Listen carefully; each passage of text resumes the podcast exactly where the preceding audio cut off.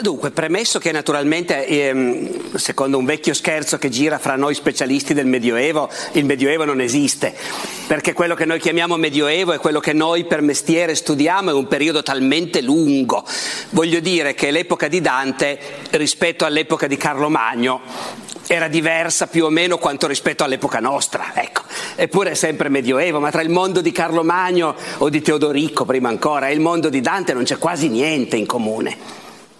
Forse l'unica cosa in comune a volersi rovinare è che c'era, come dire, una società profondamente cristiana, ecco, che erano tutti credenti molto profondamente, ma al di là di quello, medievale non vuol dire granché. Uomo del suo tempo, ma è innovatore, ma al tempo stesso innovatore, certo, però uomo del suo tempo. Cioè, intanto io direi a priori che tutti noi siamo persone del nostro tempo. Non è mai nato nessuno che non sia immerso nel suo tempo. Tutto quello che noi siamo è quello che ci hanno insegnato da bambini, è quello che respiriamo poi. Poi si vive a lungo, se si è fortunati, cambiano pian piano i comportamenti, i valori, certe parole che pronunciavi norma- o sentivi pronunciare normalmente quando eri bambino non si possono più pronunciare quando hai 60 anni, ma in realtà tutti noi siamo immersi nel nostro tempo. Dante è totalmente un uomo del suo tempo, il che non vuol dire che non sia originale rispetto agli altri intellettuali, agli altri poeti del suo tempo, è un grandioso creatore, ovviamente, ma dentro la logica del suo tempo. Poi, al di là di questo, ma questa è una cosa che, come dire, gli studiosi di letteratura come Alberto possono spiegare molto meglio di me. C'è chi costruisce delle opere che anche 700 anni dopo continuano a emozionarti, a farti vedere i brividi, a raccontarti qualcosa di chi siamo, eh, ma non perché lui non era del suo tempo e in qualche modo intravedeva un futuro. Ecco. Lui è un uomo totalmente del suo tempo, come coordinate mentali. Poi naturalmente direi ancora questo, io tendo a dilungarmi, eh. fammi dei segni quando vedi che è ora di tagliare, perché eh, eh, lui è un uomo del suo tempo, ma nel suo tempo ovviamente c'era gente di tutti i tipi, non è che erano tutti uguali. Era, erano diversi fra loro gli uomini del Trecento esattamente come noi.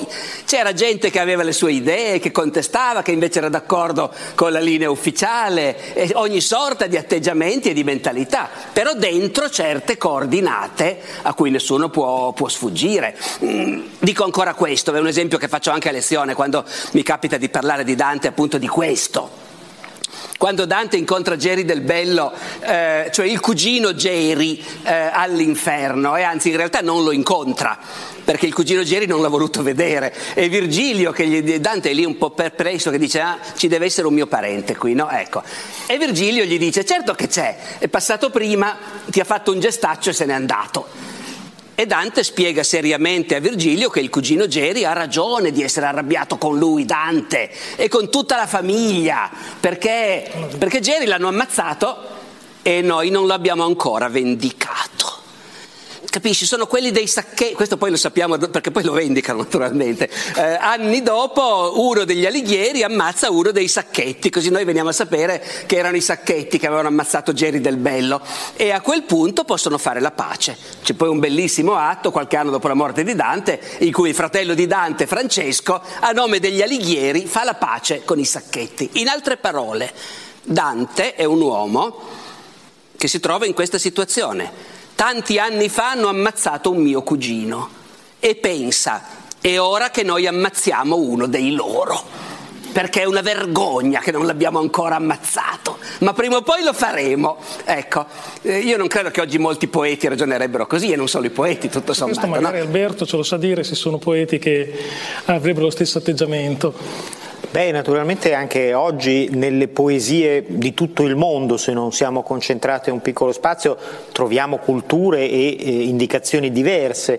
Eh, per esempio, appunto, molti scrittori africani considerano le eh, credenze nostre, anche religiose, come delle cose palesemente assurde perché loro sono completamente diverse nello stesso tempo. Infatti c'è eh, Chinua Achebe, un grande scrittore e poeta appunto africano, che, che diceva dei primi, eh, dei, dei primi diciamo, testimoni della fede cristiana, missionari, eccetera, che andavano a dire della Vergine Madre, eccetera, i saggi del, del paese dicevano, beh, tanto questi sono matti, non, non prenderanno mai qui da noi, dove noi abbiamo le nostre vere credenze e facciamo le nostre vere riflessioni. Ehm, questo cambiamento di prospettiva è sempre fondamentale e appunto il fatto di capire, come, come Alessandro riesce a far capire, che cosa Dante non poteva eh, diciamo, evitare del suo tempo, quali erano le cose che in qualche modo erano parte consustanziale della, della sua vita, è fondamentale per non fare l'errore che oggi molto spesso si fa di voler correggere a posteriori quello che non era correggibile, che non era nelle sue possibilità. Nello stesso tempo, ecco, per chi eh, affronta Dante dal punto di vista della storia della letteratura, quello che colpisce è che ci sono delle cose che invece arrivano fino a noi come se fossero state scritte oggi. Dal punto di vista proprio storico-letterario, quali sono gli elementi di innovazione fondamentale che ha portato Dante? Beh, l'innovazione fondamentale è che a un certo punto lui ha lavorato in tantissimi settori, per esempio la vita nova, magari dopo ci arriveremo e ne parleremo, adesso è un testo considerato meno importante ma è un testo fortemente innovativo, qualcuno dice è la prima autofiction perché lui a posteriori si riscrive tutta la storia con Beatrice per fare in modo che lui non sia colpevole di niente, mentre in realtà probabilmente l'ha già tradita abbondantemente, come poi ci farà sapere nel trentesimo canto del Purgatorio. Ma anche nella Divina Commedia, per esempio, lui parte da imitatore di Virgilio, Virgilio Virgilio per lui all'inizio è un modello assolutamente fondamentale, però dal quinto canto dell'inferno, e secondo me lì c'è proprio uno stacco molto forte, invece cambia completamente, pone come protagonista una sua quasi contemporanea. Francesca da Polenta, ovvero da Rimini, di cui aveva saputo probabilmente delle cose durante il suo esilio, come anche di questa morte cruenta, e si inventa una storia da romanzo. Cambia completamente la prospettiva Prima avrebbe continuato a parlare di personaggi del passato facendo delle noiosissime rassegne come fa nel quarto dell'inferno che passa in rassegna chiunque e, e, non dice niente, non, non, ci sono storie, poi invece si inventa le storie, diventa il primo grande romanziere. Ecco, questi sono cambiamenti che noi cogliamo perché noi scriviamo così, capiamo così, non siamo più vicini a Virgilio, siamo vicini a lui, ma lui aveva modello Virgilio e, e lo cambia completamente perché? perché la storia degli individui è fondamentale per lui e la inserisce nell'eternità. Prima di arrivare al tema dell'Euro, su cui ovviamente arriveremo per la sua centralità ovviamente nella sua vita e nella sua opera, volevo tornare però al Dante bambino. Lei dedica un ampio capitolo appunto all'infanzia di Dante, alla Firenze del, del Dante bambino. Volevo che ci raccontasse per l'appunto qual era stata l'infanzia di Dante, qual era il clima, l'ambiente, la città in cui Dante vive i suoi primi anni. Ma al di là del fatto che poi nell'infanzia uno vive in modo sghembo il proprio mondo, eh?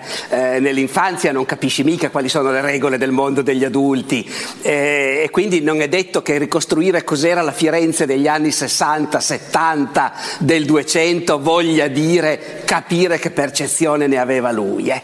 Mm, lui fra l'altro della Firenze degli anni in cui era bambino non parla mai, cioè lui parla della Firenze di lui adulto, la Firenze che l'ha sputato fuori, l'ha mandato in esilio eh, questa Firenze dove, appunto, dove non funziona nulla, dove la corruzione regna sovrana, dove ogni provvedimento viene preso e poi abbandonato, e, ehm, guidata questa città da uomini perversi, scelestissimi, ecco. E poi parla della Firenze di tanto tempo fa, eh, dentro della cerchia antica, no? quella che si ricorda il trisnonno cacciaguida. Della Firenze della sua infanzia Dante non ci parla mai. Eh, noi sull'infanzia di Dante, come dire, da un lato allo storico che magari può essere un po' ingenuo nel valutare l'utilità dei testi letterari come fonti. Allo storico viene voglia di dire ma quale altro uomo del Medioevo ci racconta che lui a nove anni ha incontrato una bambina con un vestitino rosso e si è innamorato perdutamente e da allora ha sempre pensato a lei? Ecco. Eh, poi naturalmente arrivano i colleghi studiosi di letteratura a dirci, ma guarda che quello è un romanzo, eh, non è mica detto, il numero nove gli tornava buono per tanti motivi, quindi chissà. Eh, resta il fatto che quella bambina col vestitino rosso a me fa sempre venire in mente comunque il film di Spielberg, Schindler's List, eh, comunque ha un'efficacia quell'immagine. Eh, dopodiché noi dell'infanzia di Dante possiamo solo provare a immaginare alcune cose. Possiamo immaginare che sia stata un'infanzia, come dire, relativamente poco affettiva perché comunque con un papà che aveva già una certa età, quello noi lo sappiamo, il papà aveva già come minimo 40 anni quando è nato Dante e magari anche di più. E la mamma è morta prestissimo, per quello che ne sappiamo potrebbe anche essere morta dando alla luce Dante. Eh?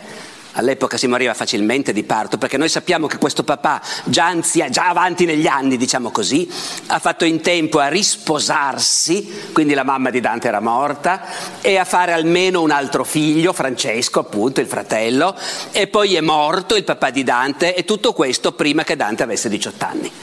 Eh, quindi Dante non deve aver avuto un rapporto strettissimo con due genitori, ha avuto una matrigna, eh, noi sappiamo che tutte le nostre fiabe nascono nel Medioevo, eh, come visione del mondo, sapete cosa si dice della matrigna di solito nelle fiabe. Ora, è tutto però, come vedete, io sto già romanzando, perché di fatto noi abbiamo pochissimi elementi che possiamo provare a collegare. Dante non menziona mai suo padre, non menziona mai sua madre. Eh, anche se è vero che quando parla della lingua volgare dice i miei genitori parlavano quella, si parlavano in quella lingua lì, quindi in realtà un ricordo ce l'ha. E della sua infanzia non possiamo veramente dire nient'altro se non la speranza diciamo, di acchiapparlo ogni tanto quando lui fa delle osservazioni generali che magari sono autobiografiche. E c'è quel passo meraviglioso, mi pare sia nel convivio, dove lui parla dei desideri dello sviluppo dei desideri nell'infanzia e nell'adolescenza. E lui dice, si vede che un bambino piccolissimo eh, strepita e tende la mano perché vuole magari un pomo, un frutto, eh, l'ha visto e gli piace. Poi quando è un pochino cresciuto desidera l'uccellino e poi la vestimenta. E c'è quella fase in cui i compagni di scuola hanno i jeans firmati e tu no, fai la corte ai genitori perché te li comprano anche loro, vuole la vestimenta e poi lo cavallo e poi la donna. Una donna, dice se non sbaglio, ecco.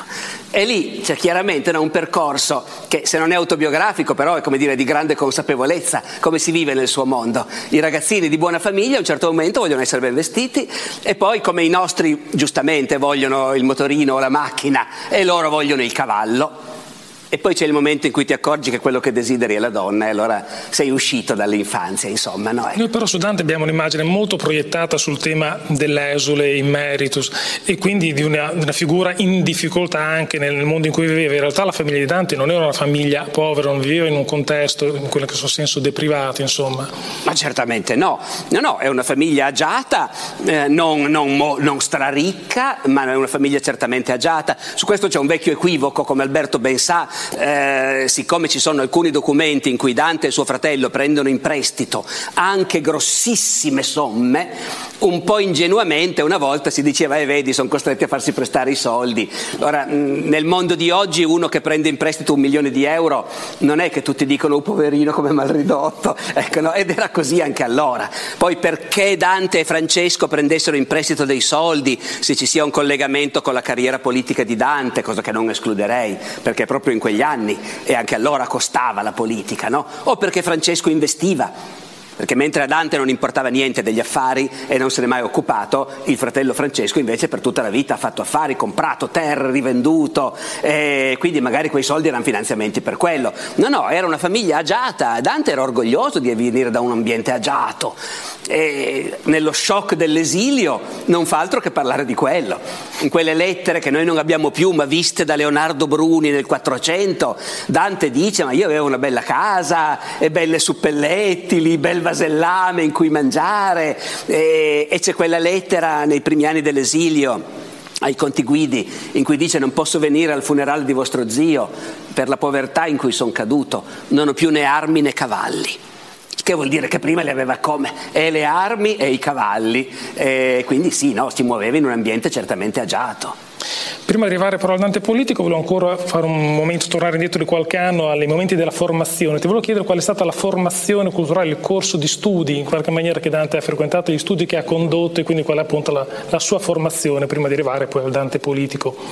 Eh, questo è un tema molto dibattuto, attualmente anche discusso proprio materialmente facendo nuove ricerche nella Firenze diciamo, di fine 200 ehm, e poi c'è eh, la, la quasi certezza di un periodo periodo bolognese che lui deve aver affrontato, probabilmente non per fare studi regolari, ma per captare. Ecco, quello che eh, diciamo, gli storici della letteratura riescono a vedere è una formazione mh, da un lato piuttosto irregolare, quindi non con un iter compiuto, dall'altro profondissima ogni volta che lui eh, andava a catturare prima la letteratura, per cui sicuramente conosce fin da, da una fase abbastanza giovanile i grandi classici, che sono quelli che cita già nella Vita Nova.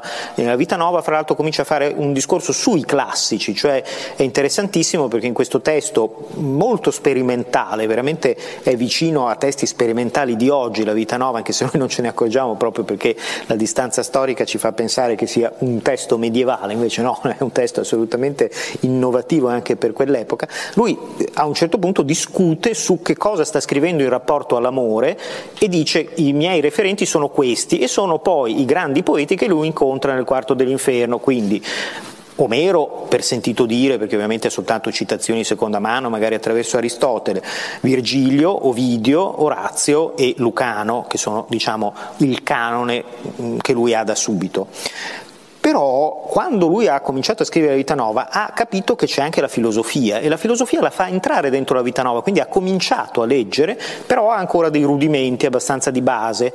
Tant'è vero che per esempio ancora per lungo tempo lui cita eh, sostanzialmente un paio di cose di Aristotele, la metafisica e alcune cose relative alla politica, un po' di testi di San Tommaso e poco altro. Ehm, quindi ha questa base che, che, comincia a essere evidente probabilmente già dal 1292-93, ma dopo invece migliora molto, quindi in quegli anni lui dice nel convivio per 30 mesi mi sono impegnato nelle scuole dei filosofanti, che probabilmente sono quelle dei due grandi ordini, il francescano e il domenicano, quindi Santa Croce, con cui poi aveva dei rapporti anche familiari, eccetera, e Santa Maria Novella. E lì che cosa ha letto? Vata la pesca, adesso si sta cercando di capire che cosa può aver letto, però sicuramente poi lui comincia a scrivere delle canzoni in cui per esempio discute il concetto di nobiltà applicando dei principi filosofici, quindi in pochissimo tempo ha letto molto. Tuttavia questo non vuol dire che poi non abbia avuto nuove fasi, per esempio dopo l'esilio a un certo punto abbandonate le speranze di rientrare a Firenze per almeno per un certo periodo, probabilmente si ributta a scrivere e comincia a fare il convivio. Quindi ci sono queste tante fasi che è difficile anche districare. Quello che è sicuro è che Dante riusciva a captare alcune cose che gli servivano e poi le rimetteva nel suo ordine personale, cioè non aveva mai una conoscenza solo passiva, poteva leggere le cose in 50 posti diversi ma poi le rimontava come, face- come voleva lui e nel convivio questo si vede piuttosto bene. Facciamo un ulteriore passo in avanti sul Dante ancora giovane. In realtà arriviamo a un momento di un'esperienza fondamentale, ovviamente, che è quella dell'Eros, appunto, che anticipavamo, che poi tornerà anche appunto nella vita nuova. E quindi le due figure almeno centrali di questa esperienza, che sono da una parte appunto la moglie, Gemma Donati, e Beatrice. Chi sono queste due figure? Anche perché lei nel suo saggio smonta un po' l'idea del matrimonio da giovanissimi. Chi sono queste due figure femminili della vita di Dante? Chi erano davvero Gemma e Beatrice, noi in realtà ne sappiamo pochissimo. Questo è uno dei grossi problemi nella nostra ricostruzione del passato. Eh, il fatto cioè che ovviamente anche allora le donne erano metà del mondo e anche allora ogni donna era un individuo che aveva una sua vita diversa da tutte le altre, anche se poi come dire, gli schemi in cui venivano incastrate erano poi un po' quelli, ma ogni donna era un individuo con una sua vicenda personale. Eh, il problema è che noi ricostruiamo quel mondo e questo vale per il Medioevo, ma vale anche per l'antichità, per esempio. Eh? E noi ricostruiamo quel mondo attraverso fonti che per lo più illuminano quegli ambiti in cui si muovevano i maschi. Perché una caratteristica di fondo, ancora prima di dire che quelle erano società patriarcali e maschiliste, e lo erano naturalmente, però la cosa che loro avevano più chiaramente in mente non era tanto la superiorità dell'uomo sulla donna, che secondo me era una conseguenza che nella testa dei maschietti veniva fuori dicendo beh ma le cose che facciamo noi sono più importanti di quelle che fanno loro, ma nella loro testa dato che avevano chiarissimo il fatto che le donne erano metà del mondo e tutti avevano una mamma, eh, magari delle sorelle, una moglie, un innamorato, ecco, nella loro testa quello che dominava era l'idea che uomini e donne sono diversi e sono fatti per fare cose diverse. Il problema è che le cose che facevano gli uomini, cioè gli affari, la politica e la guerra, non solo gli uomini si sentivano autorizzati di dire, beh, ma in fondo sono più importanti queste cose qua. Che facciamo noi, più importanti, meglio ancora, più difficili, bisogna essere più bravi per farle. Le donne facevano cose altrettanto vitali per la società, eh, la casa, la famiglia, fare i bambini e allevarli, portarli nella pancia, partorirli, allevarli e anche occuparsi dei morti. Il momento della morte come il momento della nascita erano momenti interamente nelle mani delle donne. C'è quel passo incredibile della vita nuova, no? in cui Dante è morto il papà di Beatrice e lui va lì a casa sua sperando di vederla, però non può entrare, perché quando c'è il morto in casa entrano solo le donne a piangere e gli uomini devono stare fuori. E quando Dante, pensando a Beatrice che soffre tanto, gli vengono le lacrimucce agli occhi anche a lui, le donne che escono dalla casa lo guardano, lo prendono in giro gli dicono ma cosa piange? Lascia piangere noi. Lui è fuori ruolo completamente in quel momento, no? Quindi ci sono ambiti in cui le donne cacciano via a pedate gli uomini, ovviamente, e se ne occupano loro.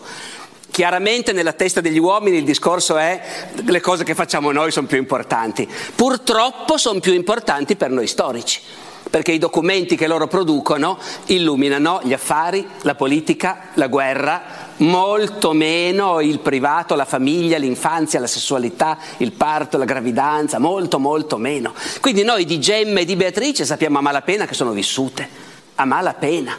E dopodiché chi fossero hanno avuto vicende diverse, forse neanche tanto, perché chi lo sa, chi lo sa come è stato combinato il matrimonio tra Beatrice e Messer Simone dei Bardi grande azionista bancario, eh, che le ha permesso di diventare una signora sposata eh, quando Dante, suo coetaneo, era ancora un adolescente brufoloso, per cui quando si incontrano in strada, eh, Beatrice ha, la stessa età, anzi lei è un po' più piccola, però Beatrice va in strada verosimilmente come e quando vuole, perché è una signora sposata, con altre signore, e Dante quando se la vede venire incontro gli viene un accidente, si mette paura, eh, cerca di non farsi vedere, no? Poi Beatrice lo riconosce, lo saluta e lui tocca il cielo con un dito, ecco. Però al di là di questo, al di là di quello che ci racconta lui, noi sappiamo che Beatrice se è vero, come dice il Boccaccio, che era la figlia di Folco Portinari, perché solo Boccaccio e i commentatori della commedia che ce lo dicono, non abbiamo documenti, però c'era una bice figlia di Folco Portinari, eh, che è morta poco dopo il papà, il papà è morto nel 90, 80, insomma, in quegli anni lì, e Beatrice è morta poco dopo, era sposata, non sappiamo nient'altro di lei, nient'altro, ecco. E, e di Gemma, anche di lei, non sappiamo niente. Il discorso della data del matrimonio è uno dei vecchi segreti, dei vecchi misteri della vita di Dante, perché noi di questo matrimonio con Gemma sappiamo solo mi dilungo un istante, eh, ma è perché per farvi vedere le vie traverse attraverso cui noi sappiamo le cose. Che informazioni noi abbiamo sul matrimonio di Dante e Gemma a livello di documenti d'archivio? Abbiamo il fatto che Gemma, ovviamente, come tutte le donne, aveva una dote e questa dote era garantita sul patrimonio di suo marito e ovviamente la dote era pagata dal suocero e poi la gestiva il marito finché era vivo, la moglie difficilmente vedeva qualcosa. Ma quando il marito moriva, la donna aveva diritto a recuperare la sua dote, che era la sua garanzia di, vita, di sopravvivenza da vedova e a volte diventavano vedove giovanissime, eh? si sposavano a 14 anni queste ragazze nella Firenze di Dante. Dopodiché è talmente importante questo sistema per cui la dote di una donna è la garanzia della sua sopravvivenza se rimane vedova e nessuno a Firenze può infrangere questa regola ferrea perché andrebbe in pezzi la società se non ci fosse più questa garanzia per tutte le donne che quando confiscano il patrimonio di Dante però la dote di Gemma non si tocca, cioè rimane integrata nei beni confiscati, ma il comune le deve pagare a lei gli interessi della sua dote perché altrimenti il sistema impazzirebbe. E noi abbiamo un documento di parecchi anni dopo la morte di Dante in cui di una grana, di una pratica burocratica di Gemma con l'ufficio che gestiva i beni confiscati ai ribelli, in cui lei deve riscuotere la quota annuale di rendita della sua dote e presenta una documentazione in cui c'è scritta la data del suo matrimonio con Dante. E quella data è una data impossibile, è quando Dante aveva 12 anni E, e, appunto, come si diceva prima, no, nel Medioevo succedeva di tutto, quindi nessuno si è mai posto il problema. Poi quando è stato studiato da vicino si è visto che quel tipo di documento di costituzione di dote è quello che si faceva il giorno del matrimonio, quando il marito andava a prendere la ragazza a casa di suo padre e se la portava a casa sua che era l'essenza del matrimonio, naturalmente. Eh? In quel mondo cristianissimo nessuno si sposava in chiesa. Se proprio ci tenevi, passavi dal parroco a farti dare una benedizione, ma il matrimonio consisteva negli atti notarili e nella parata attraverso la città in cui io vado a prendere mia moglie e me la porto a casa mia, più pranzi, banchetti, cose varie, eccetera. E allora, a 12 anni, no, non è possibile, oppure sì. Ecco, noi questa cosa non la sappiamo. A me ogni tanto è capitato che mi chiedessero incontri come questo, dice ma se lei incontrasse Dante cosa gli chiederebbe? E alla fine, alla fine io mi sono detto guarda, eh, lo so che è stupido, ma per prima cosa gli chiederei quando è che si sono sposati, ecco, per togliermi questa... questo dubbio. ecco. E rimanendo appunto sul tema dell'Eros, appunto della, della, comparsa di queste figure, in particolare di Beatrice, che ruolo ha avuto nella formazione, nella carriera di poeta di Dante, il momento del dolce stinnovo, l'amicizia col gruppo, appunto del dolce stinnovo, e in questo momento recupero anche una domanda che ci viene da, dagli amici di Cracovia che chiedono dell'appartenenza a questa possibile setta di fedeli d'amore di cui si parla rispetto a Dante. っ。Sì, dunque, eh, qui ecco come, come, Alessandro fa spesso c'è qualche mito da sfatare, per esempio il dolce stil novo è una creazione che ci deriva da Dante stesso, da Purgatorio 24, dove lui direbbe che usa un dolce stile nuovo, o meglio lo dice Bonaggiunta riferito a lui, ma probabilmente il testo non è così, cioè eh, filologicamente in quel punto non ci può essere dolce stil nuovo, ci deve essere qualche cos'altro, non sappiamo bene che cosa, ma il dolce stil nuovo probabilmente non, non esiste in quanto tale.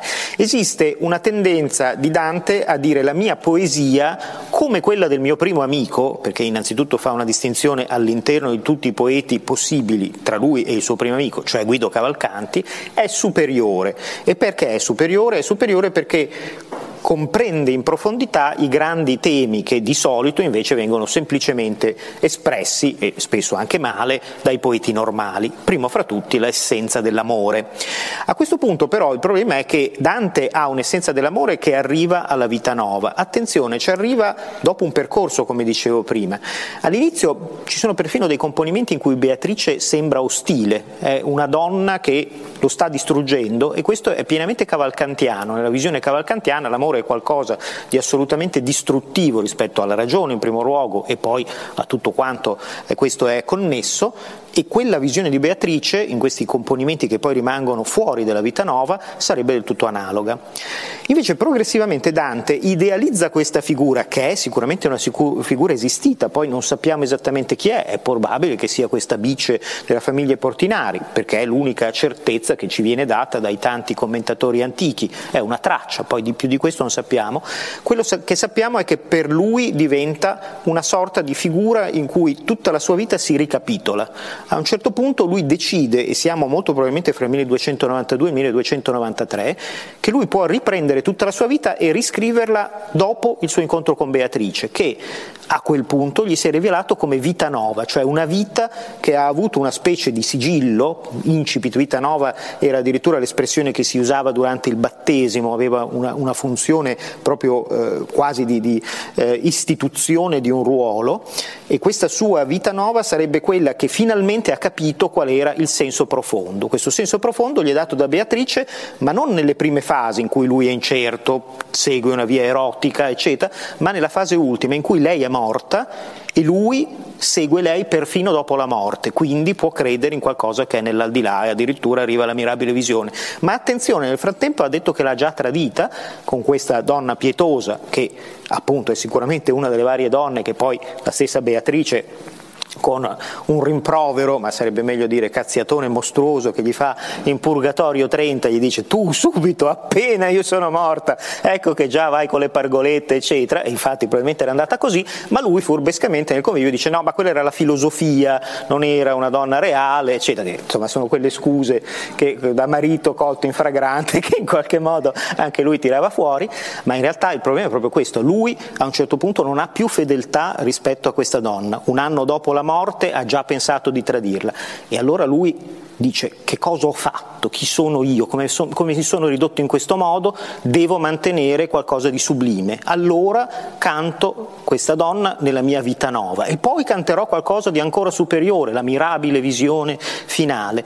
Ecco, questa è il, la sua idea di poesia di Dolce Stinovo, qualcosa che sublima fino all'assoluto anche gli errori terreni e questo elemento tornerà poi anche nella Divina Commedia.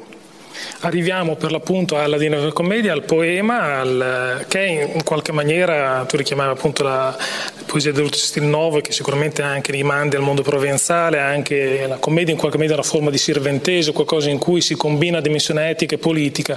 Arriviamo quindi al Dante politico, parlavamo prima dell'esilio, Dante è sicuramente associato, è stato richiamato anche a tutta la poesia successiva per questa sua dimensione appunto di exil meritus, ma come si arriva all'esilio? Perché Dante viene alla fine esiliato a Firenze e perché non lo impedisce? Probabilmente lui ha la percezione di questo rischio, ma alla fine non, non impedisce che questo accada, non si muove in maniera tale per impedire di poter essere poi esiliato a Firenze. Beh, ma è, come dire, essere esiliati era uno dei rischi professionali per chi faceva politica allora ed era un rischio che non era legato ai tuoi comportamenti individuali. Eh, mi spiego, nella politica dei comuni italiani, fino all'esilio di Dante, l'esilio di Dante con una condanna in tribunale rappresenta una novità e una svolta, cercherò di spiegarlo subito. Fino a quel momento, la politica dei comuni italiani, in cui Dante si butta a capofitto a un certo momento della sua vita, intorno ai 30 anni, perché sono talmente fitte, quando abbiamo i documenti a sufficienza per illuminare quella vita politica, sono talmente fitte le presenze di Dante nei vari consigli del comune di Firenze e lui così spesso non solo è presente a una seduta, ma si alza a parlare, ecco, che è evidente che per qualche anno lui proprio ci si è buttato. Poi faceva anche un sacco di altre cose negli stessi anni naturalmente, ma appunto era lui. Eh, ci si è buttato a capofitto e quella politica era una politica che per certi aspetti ci è molto familiare perché era una politica fatta di, di, partiti, di riunioni, di consigli, di ordini del giorno, di uno che si alza a parlare a favore, uno che si alza a parlare contro, poi si vota, voto palese, voto segreto, liste, elenchi, candidati, tutto normale. Una differenza molto grossa era che in quella politica la violenza irrompeva con grande facilità. Ecco eh, c'erano componenti violente nella società, i magnati in particolare, i quali erano fin troppo pronti a scendere in piazza in armi se le cose non andavano come volevano loro. E poi l'altra grossa differenza strutturale rispetto alla nostra politica è, è che il ruolo dell'opposizione non era riconosciuto. Ecco, non ci può essere un'opposizione, non è l'opposizione, sono dei nemici del popolo, sono dei nemici della città, degli infami, dei criminali da sterminare, ecco, gli avversari sono dei criminali da sterminare. Che poi è il motivo per cui quella politica che ha espresso in realtà forme anche alte eh, di, di, di, ragionamento su cosa vuol dire guidare una città, su come deve essere formato il personale che fa politica eh, e forme di partecipazione anche molto ampia, eh, perché il comune di Firenze era un comune dove migliaia di cittadini prendevano parte alla gestione politica, però quella politica nel corso del Trecento è sparita quasi dappertutto. In quasi tutte le città italiane si sono affermati regimi eh, con l'uomo forte che diceva io vi metterò al riparo dalle conseguenze devastanti della vostra politica. Le conseguenze devastanti consistono proprio nel fatto che quando va, un partito va al potere l'altro viene cacciato fuori eh, e che ci sono i morti in piazza con grande frequenza, ma soprattutto quelli cacciati fuori. Le signorie cittadine, gli Scaligeri, i Dapolenta, i Visconti, eh, molto più tardi a Firenze i Medici vorranno proprio dire vi toglieremo un po' di diritti di partecipazione, ma vi garantiamo la pace e la tranquillità. La, la, brava gente che lavora potrà andare a bottega e far soldi senza più il rischio del colpo di Stato, del rovesciamento drammatico, delle liste di proscrizione. Invece quando Dante fa politica a Firenze al nord eh, la situazione è già quella dell'uomo forte, eh? ma a Firenze li chiamano i tiranni e loro sono invece orgogliosi del fatto che loro hanno un governo largo, a cui tutti possono partecipare, tutti. Al tempo di Dante, purché siano guelfi, perché se sei ghibellino invece ci sono le liste dei ghibellini e quelli sono sorvegliati speciali e non possono avere nessun ufficio. E, e, poi, e poi devi stare col popolo, naturalmente. Quando Dante fa politica, fa politica in un governo del popolo, che vuol dire della gente che lavora, che ha bottega, che ha affari, che ha interessi. Specifico questo perché la gente che lavora non comprendeva gli operai del tessile, per capirci, ecco. Però comprendeva i loro padroncini, comprendeva i piccoli negozianti, i piccoli artigiani, così come i grandi lanaioli, i grandi industriali della lana, i grandi dell'import-export, i banchieri, quello era il popolo. E, e se tu volevi far politica dovevi essere disposto a servire il popolo. Mm, del trisnonno cavaliere era meglio non parlare in quel contesto lì. Dopodiché però il rischio c'era sempre che arrivasse il colpo di Stato, che il tuo partito venisse defenestrato dal potere, buttato fuori e allora letteralmente ti buttavano fuori. Ecco. Era una prassi drammatica che ha devastato l'Italia per un secolo. Dopodiché, chiudo solo perché l'ho preannunciato, il colpo di Stato dei neri, che nel 1301 buttano fuori i bianchi e quindi anche Dante, rappresenta una grande novità perché i neri, dopo aver preso il potere a Firenze col solito sistema, quindi colpo di Stato violento, ammazzamenti, saccheggi, case bruciate e così via, poi si prendono la briga di istruire una serie di processi e di dire questi qua non è che li cacciamo via perché sono i nostri nemici e allora facciamo l'elenco come si è sempre fatto, no, noi processiamo fra loro quelli che risulta che hanno preso soldi, preso bustarelle, truccato le votazioni, truccato l'andamento del... ecco, eh, quelli lì li processiamo uno per uno con imputazioni, non dico individuali, li processano a gruppetti, Dante lo processano insieme a altri cinque per esempio, no? ecco. però imputazioni relativamente dettagliate. È la prima prima volta che ci si prende la briga di fare questo. Eh, e questo è interessante perché prima vincevano i tuoi nemici, ti buttavano fuori, tutti sapevano che ti buttavano fuori perché avevi perso non c'era nessun altro motivo. Quelli hanno vinto e quella sera si sono messi lì. Allora, carta e penna, facciamo l'elenco. Gli alighieri, fuori. Eh, mi spiego, ecco. Invece in quel caso lì c'è una serie di processi e di condanne fatti formalmente secondo le regole. Il che vuol dire che il governo fiorentino dice ai fiorentini, guardate che tutti questi, Messer Palmieri Altoviti, eh, Dante Alighieri e questi altri, quando erano priori hanno rubato Stato, eh, ecco. e il bravo popolo fiorentino fra l'altro ci crede chiaramente perché il governo dei neri rimane solidissimo a Firenze, non lo scuote nessuno e il patriottismo fiorentino d'ora in poi si riconosce in loro. Questo a noi crea tutto un sacco di problemi ovviamente, cioè Dante aveva rubato, eh, Esatto, veniamo anche un po' al momento del contenuto, famosa, il mito anche di Dante usuraio che si associa anche appunto a questo processo, quanto invece erano costruite ad arte proprio per consentire in qualche maniera di, di insomma, a posteriore rendere legittime quelle cacciate, quanto invece poteva anche esserci di reale. Ma eh, appunto il problema è questo, che è chiaro che sono processi politici e fra l'altro viene anche detto, eh, cioè noi vi processiamo perché avete rubato, preso bustarelle e il tutto a danno degli interessi del partito Guelfo, di Santa Madre Chiesa, eh, qui della nostra parte, ecco, quindi è anche chiaro, eh, siete i nostri nemici politici. Quanto è, c'era di... Allora, tutto il meccanismo che mettono in piedi dimostra che c'era uno, un minimo di sforzo di credibilità di queste accuse, perché non processano mica tutti, li vanno a cercare.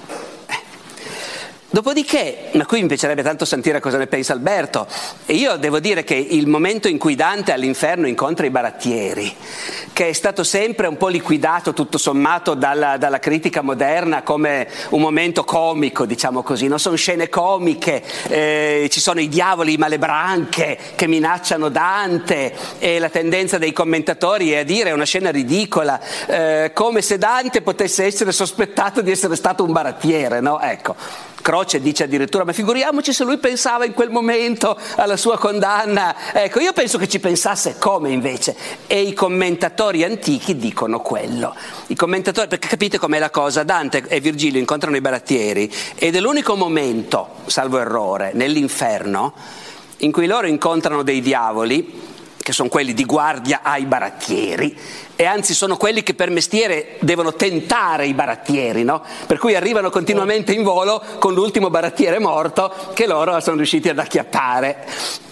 Ed è l'unico momento nell'inferno in cui Virgilio dice a Dante tu da quei diavoli lì non farti vedere.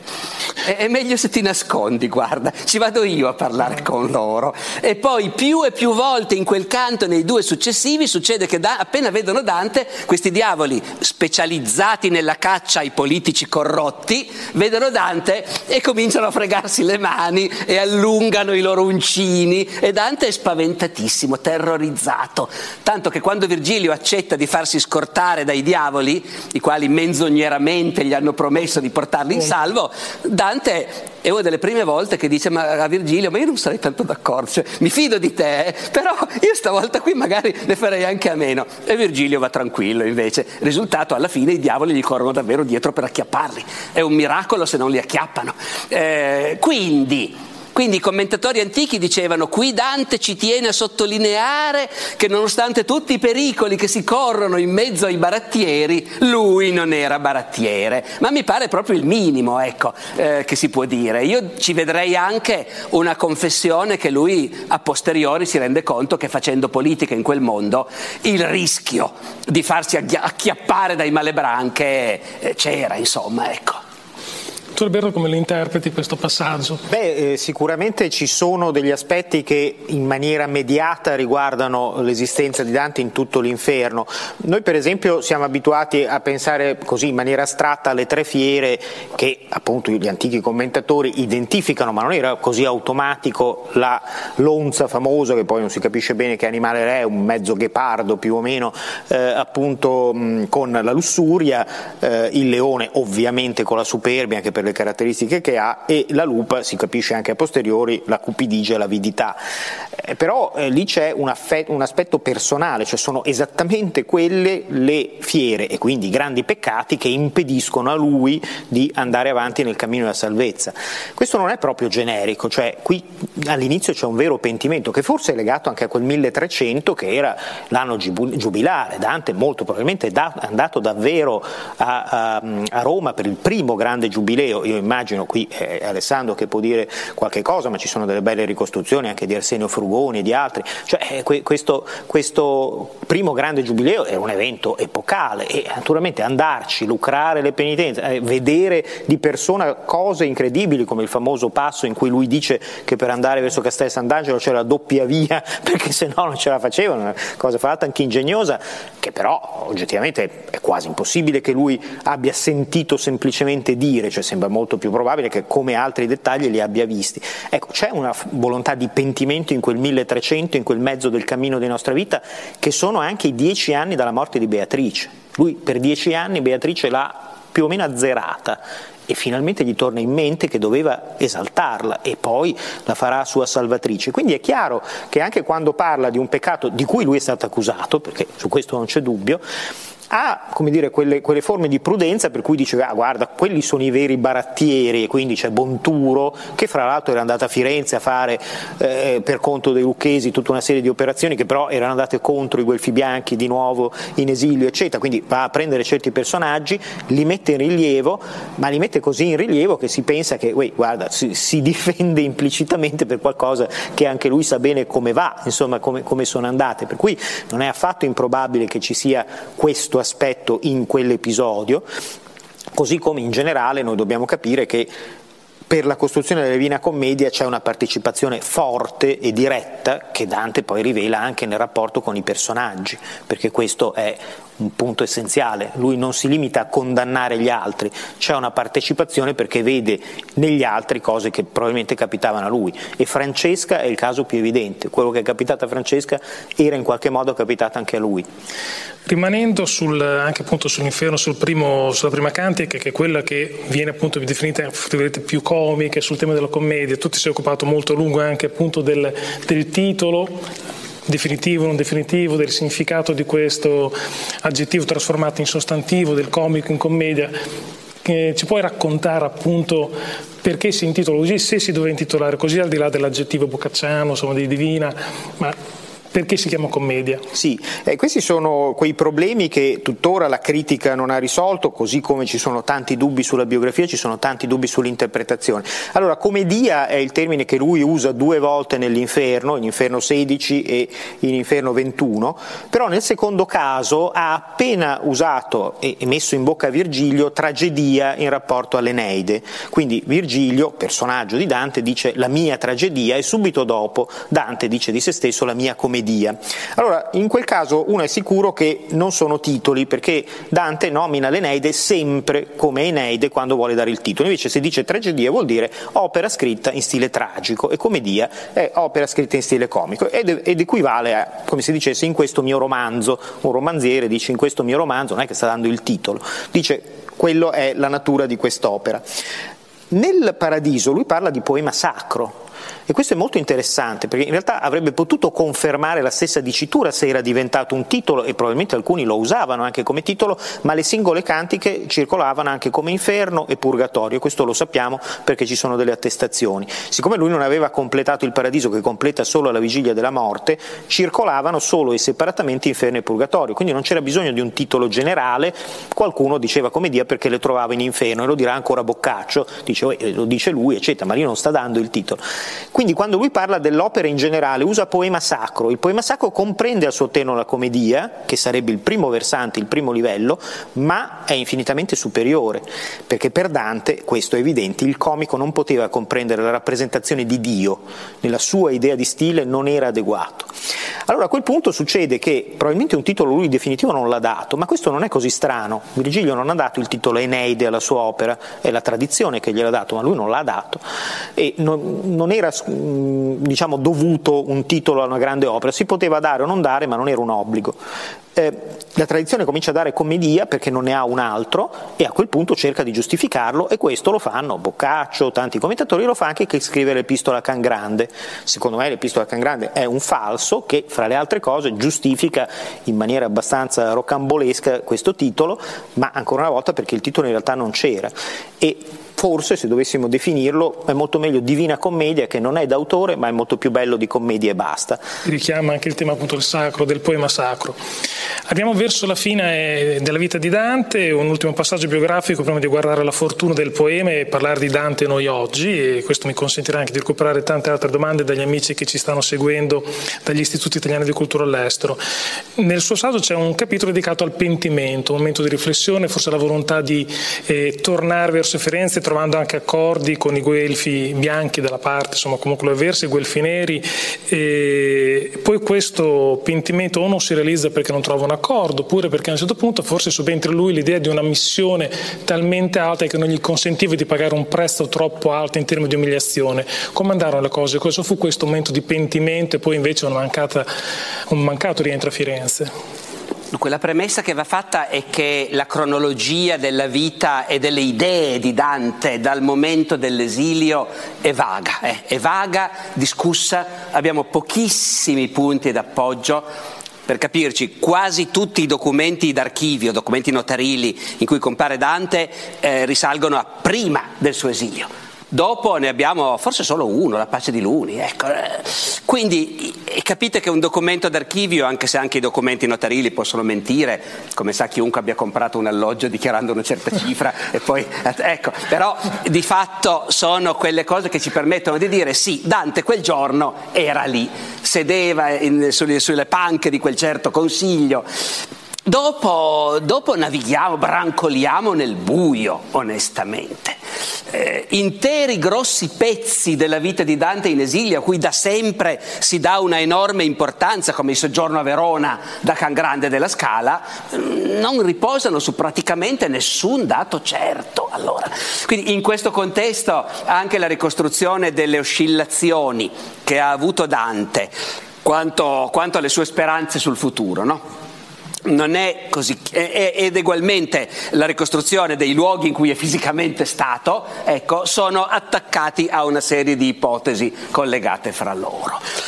E però certo su quello qualcosa abbiamo, sì ecco un altro documento, certo il convegno di San Godenzo, sì sì, eh, nei primissimi tempi dopo, dopo, l'esilio Dante è collegato ad altri esuli, anzi è uno dei capi dei bianchi in esilio, lo troviamo che insieme con i capi dei ghibellini partecipa a una riunione, eh, quindi e, e, scrive, e, scrive, manifesti in cui di, o lettere pubbliche come quella al cardinale da Prato in cui dice noi siamo qua con le nostre spade insanguinate e i nostri candidi vessilli a fare la guerra contro i barbari che ci hanno cacciati, che hanno rotto la consuetudine della vita civile nella nostra città. Quindi lui all'inizio crede davvero che sia possibile vincere una guerra e tornare vittoriosi a Firenze.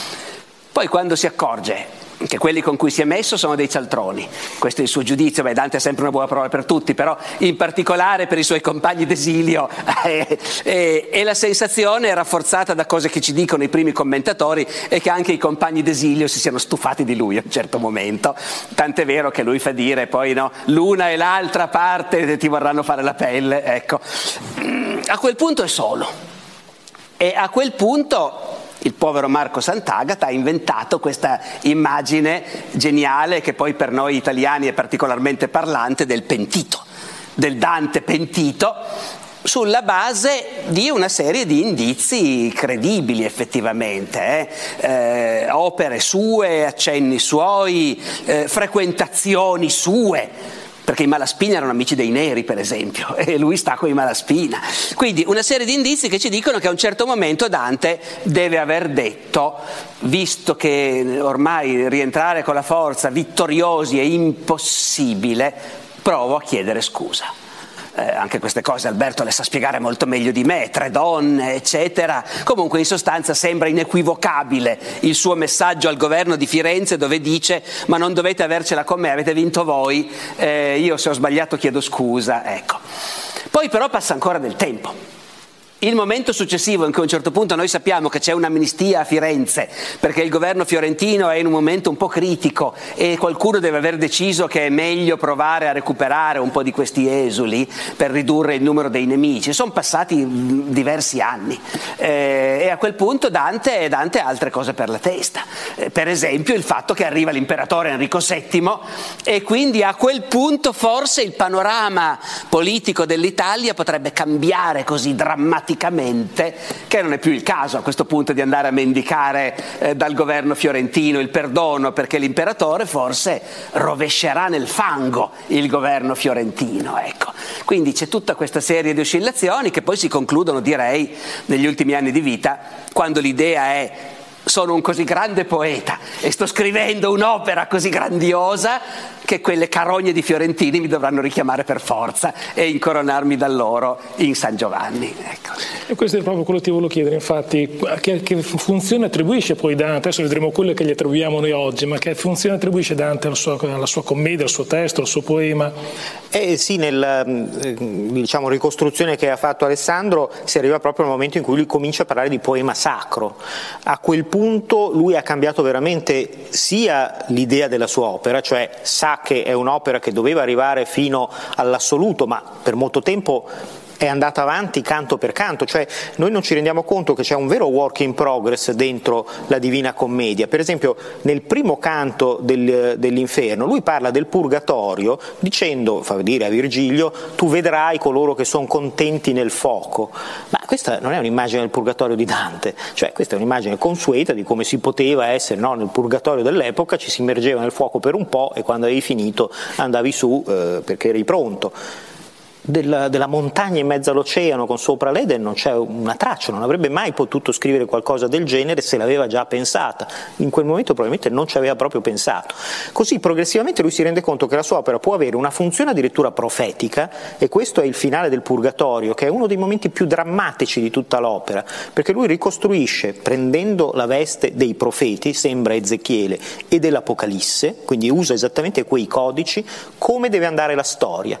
E la storia dovrà andare con la vittoria di Enrico VII che molto probabilmente, almeno a mio avviso, è il 510-5, questo personaggio misteriosissimo che però ha il compito di sconfiggere un gigante, che è sicuramente Filippo il Bello, re di Francia, e la puttana sciolta, che è appunto la Chiesa con Clemente Papa traditore, a quel punto ormai chiaramente traditore perché aveva tradito Enrico dopo che per un primo tempo l'aveva sostenuto. Ecco, tutto questo fa capire che lui diventa anche, assume il ruolo di poeta profeta e dopo questo assume il ruolo di poeta che dà le ultime eh, idee su quello che è il destino de, dell'umanità addirittura nel, nel eh, finale del paradiso. Però guarda sempre verso anche la sua, la sua, città e questo è interessante, cioè continua a dire comunque la mia città mi dovrà accogliere perché a quel punto io sarò il più grande poeta che è mai esistito e questo poema sacro consentirà da solo che si superino tutte le difficoltà che c'erano prima. Ecco, questa è una fiducia nel suo essere poeta che probabilmente mh, diciamo, acquisisce nel tempo capisce di essere veramente un grande poeta, più ancora di quelli che aveva preso a modello. Scusa, posso chiedere una cosa ad Alberto certo. adesso? Perché scusa, ci perdiamo magari un'altra. Vabbè. Eh, ci sono però mh, molti studiosi che trovano corrispondenze strutturali molto illuminanti fra, supponiamo, il quindicesimo dell'inferno, il quindicesimo del purgatorio, il quindicesimo del paradiso. Adesso sto inventando, però eh, hai presente cosa intendo certo. dire, no? Ecco, queste corrispondenze strutturali che fanno pensare invece a un piano straordinariamente, come dire, preconcepito. È possibile che lui le abbia elaborate via via facendo tornare i conti man mano che andava avanti, quindi? Eh sì, è proprio così Alessandro, cioè in realtà noi eh, diamo a Dante più ancora preveggenza di tutta la struttura dell'opera di quella che effettivamente c'è, cioè in alcuni casi lui chiaramente mette in parallelo dei canti, il sesto di, di, di ogni canti che è un canto politico, si parte da Firenze, si arriva all'Italia e si arriva all'impero. E questo è un parallelismo che crea perché da quel canto in poi, dal, dal quinto secondo me, ma sicuramente anche dal sesto, lui ha una continuità. Però per esempio ci sono delle cose che leggi nei primi canti che non corrispondono a quelle che lui fa farà dopo. Addirittura nel, nel um, canto ventesimo lui parla della cantica come canzone, cioè la definisce in un altro modo e cantica lo dice solo alla fine del purgatorio e noi attribuiamo il termine cantica a tutte e tre le parti, ma non sarebbe giusto perché cantica è un termine liturgico e è adattissimo al purgatorio perché si è fatto una specie di liturgia di purificazione, ma non è affatto adatto all'inferno dove sono lì a bestemmiare Dio tutti i momenti. Ecco, anche questo ti fa capire che in realtà lui ha dei cambiamenti che addirittura non corregge e le simmetrie che crea, perché ovviamente un, cioè gli piacevano le simmetrie, gli piacevano un mondo, era diciamo un aristotelico che voleva vedere tutte le cose messe al posto giusto, però sono meno frequenti di quello che noi immaginiamo perché ne vogliamo vedere di più, mentre ci sono delle dissonanze che nascondiamo e invece ci sono e sono il bello di questo lavoro che è andato avanti forse vent'anni, cioè per vent'anni lui ha scritto quest'opera e queste dissonanze le lascia eh, perché in qualche modo non le può più correggere e questo da un punto di vista di, di raffinatezza del testo è stupendo. Mi aggancio, prendo una domanda di Anna del, del liceo scientifico di Forlì che chiede quanto Dante fosse cosciente della grandezza dell'opera che stava facendo. Ciudà ci stava dicendo appunto rispetto al suo tempo, ma rispetto anche al futuro era cosciente che quest'opera sarebbe rimasta anche per i posteri, avrebbe significato tanto anche per i posteri. E il dato interessante è che lui progressivamente questa idea di poesia la mette sempre più a fuoco. All'inizio il grande poeta è il poeta antico e i nuovi si adattano, scrivono in volgare perché è più giusto scrivere in volgare per raggiungere un pubblico più ampio, però il volgare non è degno come il latino, eccetera eccetera. Poi un po' alla volta Dante si rende conto che attraverso la poesia può dire molto di più che per esempio attraverso un, un trattato, che era un trattato peraltro molto complesso, il Convivio, di cui ci rimangono come sapete soltanto quattro libri di 15 che erano previsti, se fosse finito sarebbe diventato una specie di enciclopedia maestosa, era un'opera grandissima per un unico che la doveva scrivere, oltretutto in volgare, con anche tutto il problema di rendere in volgare la terminologia che era solo in latino anche per lui e quindi naturalmente aveva tutto un problema di traduzione interna arrivava a queste, a queste, opere grandiose e poi invece le ha abbandonate tutte, anche il De Vulgare Eloquenzia è un testo originalissimo per, per, la, per, come tratta la lingua, come deve essere la lingua, come si inventa una lingua speciale, eccetera, la monarchia, anche quella voleva sistemare i massimi sistemi di come doveva andare assieme impero e papato, eccetera. Però lui alla fine punta solo sulla poesia. E perché? Perché a un certo punto lui si rende conto che nella poesia può traghettare tutta la sua intera immaginazione, tutta la sua intera esistenza, cioè molto più potente rispetto al solo trattato filosofico, al solo trattato eh, politico, eccetera, perché ha una pienezza di scrittura che gli consente di dire di più. E questo lui lo dice anche degli altri poeti. Matelda nel Purgatorio dice questo luogo meraviglioso, questo Eden, forse in Parnaso lo sognarono già i poeti antichi, cioè Dante dice anche i poeti antichi che non sono cristiani e quindi non sono degni di andare in paradiso, però potevano avere attraverso la poesia una visione di questo stesso luogo, cioè capire quanto ne capiamo noi. E questo è bellissimo, cioè la poesia era per lui tale per cui addirittura un non cristiano poteva immaginarsi qualcosa di fondamentale per un cristiano. E veniamo appunto a noi, veniamo ai nostri giorni, faccio mie le domande che vengono da, dagli amici di Londra, dell'Istituto Italiano di Cultura di Londra e di Cracovia eh, rispetto al ruolo del, dello storico. E il suo saggio per l'appunto ci permette, finalmente, io dico finalmente perché credo che sia stata fatta anche troppa attualizzazione della figura di Dante, eh, dimenticando appunto il senso della profondità storica.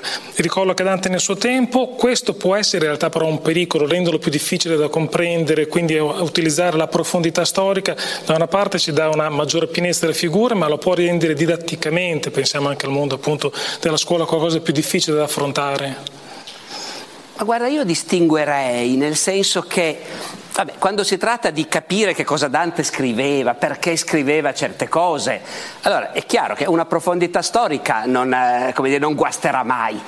In altre parole, saper collocare, saper interpretare le cose che lui dice alla luce dei valori loro e non dei nostri, eh, questo ovviamente ci aiuterà sempre a capire meglio quello che lui dice.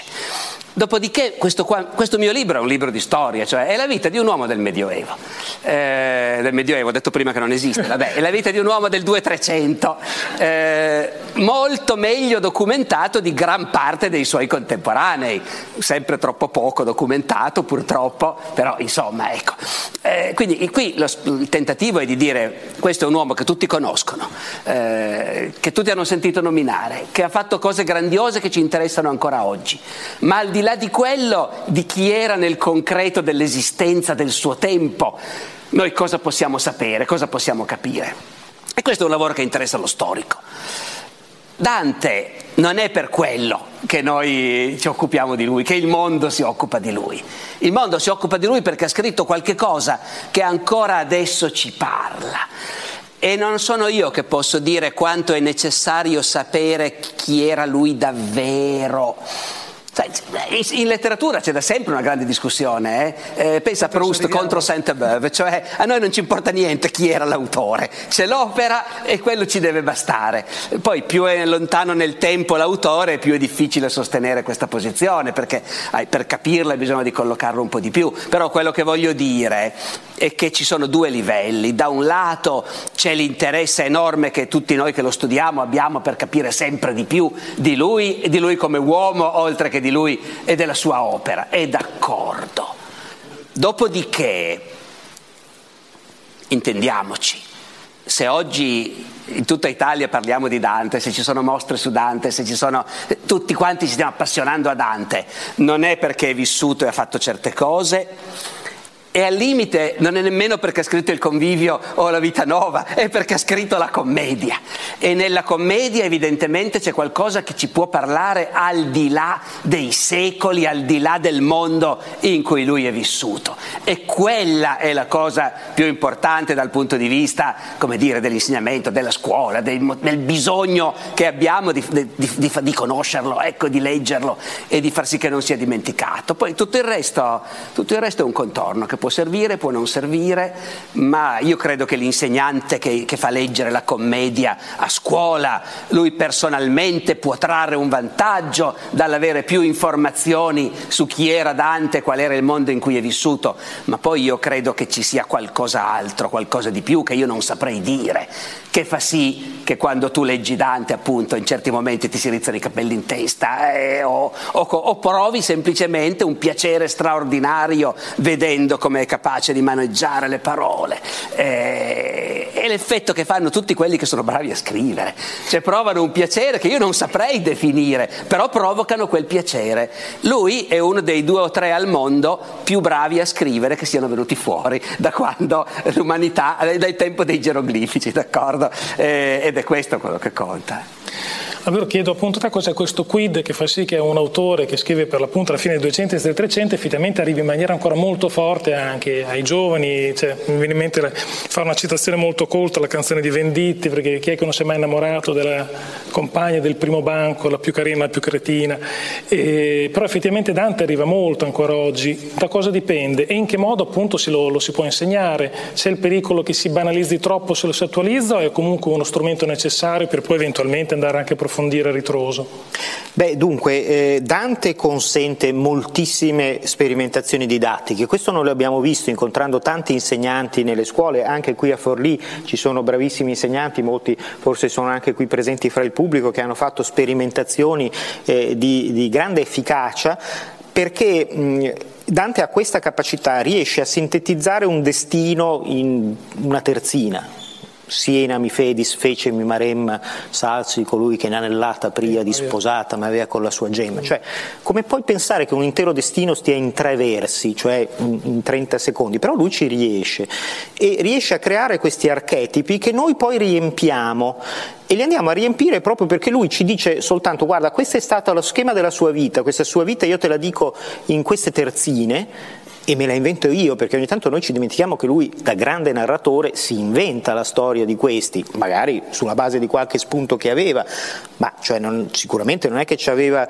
la spia per capire come si erano innamorati Paolo e Francesca leggendo Lancilotto e Ginevra e poi no, non leggendo più avanti, eccetera, eccetera. Cioè, questa è un'invenzione, dobbiamo dircelo ed è una grande invenzione e, e, osa addirittura finire la storia di Ulisse. Tutta l'antichità non aveva detto esattamente come era andato a morire Ulisse, ci pensa lui, lui ci dice guarda come è andato a morire Ulisse me l'invento io. Fra l'altro, e qui Alessandro lo sa meglio di me, lui aveva anche un altro modello, Alessandro Magno, che era andato anche lui fino all'estremo oriente, era andato secondo varie ricostruzioni a trovarsi l'Eden, ce l'aveva già pronto, perché non l'ha preso?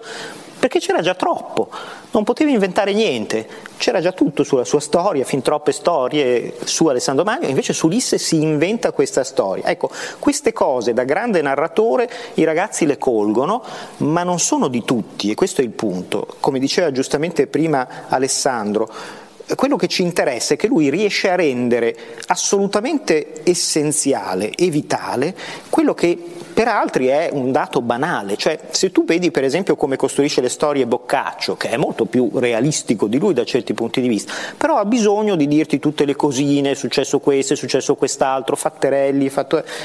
e alla fine viene fuori una storiella simpatica.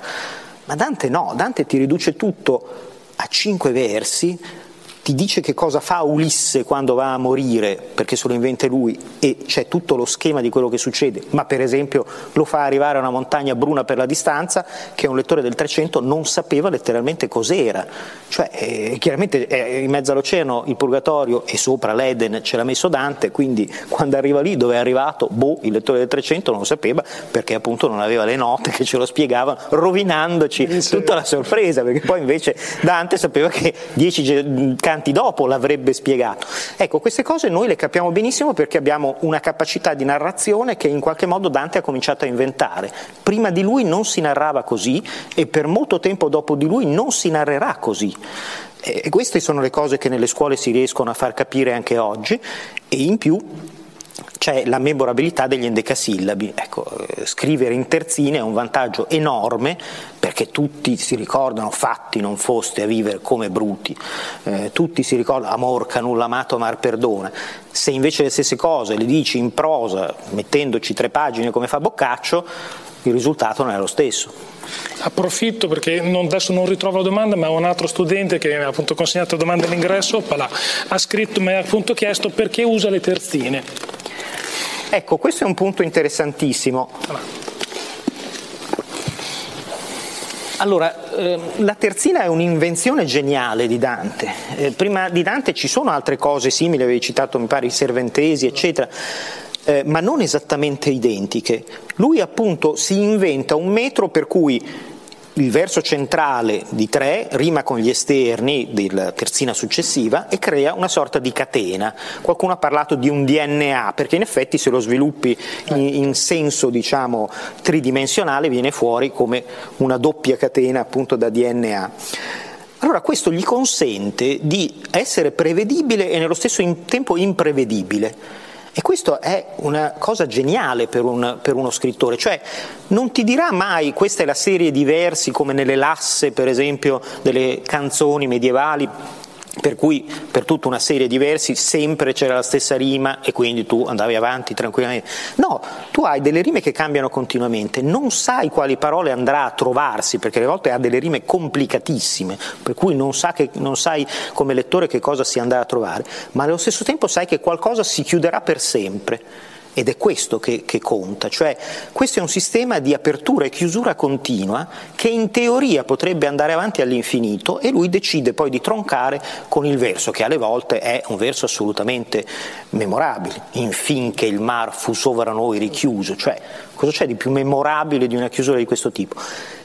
E ci sarebbe ancora un'incompiutezza, prima si parlava delle simmetrie, perché ci sarebbe in tutto questo qualcosa che non funziona e lui si trova la super terzina che è in un certo senso una terzina mentale, con le stelle che chiudono tutte e tre le cantiche.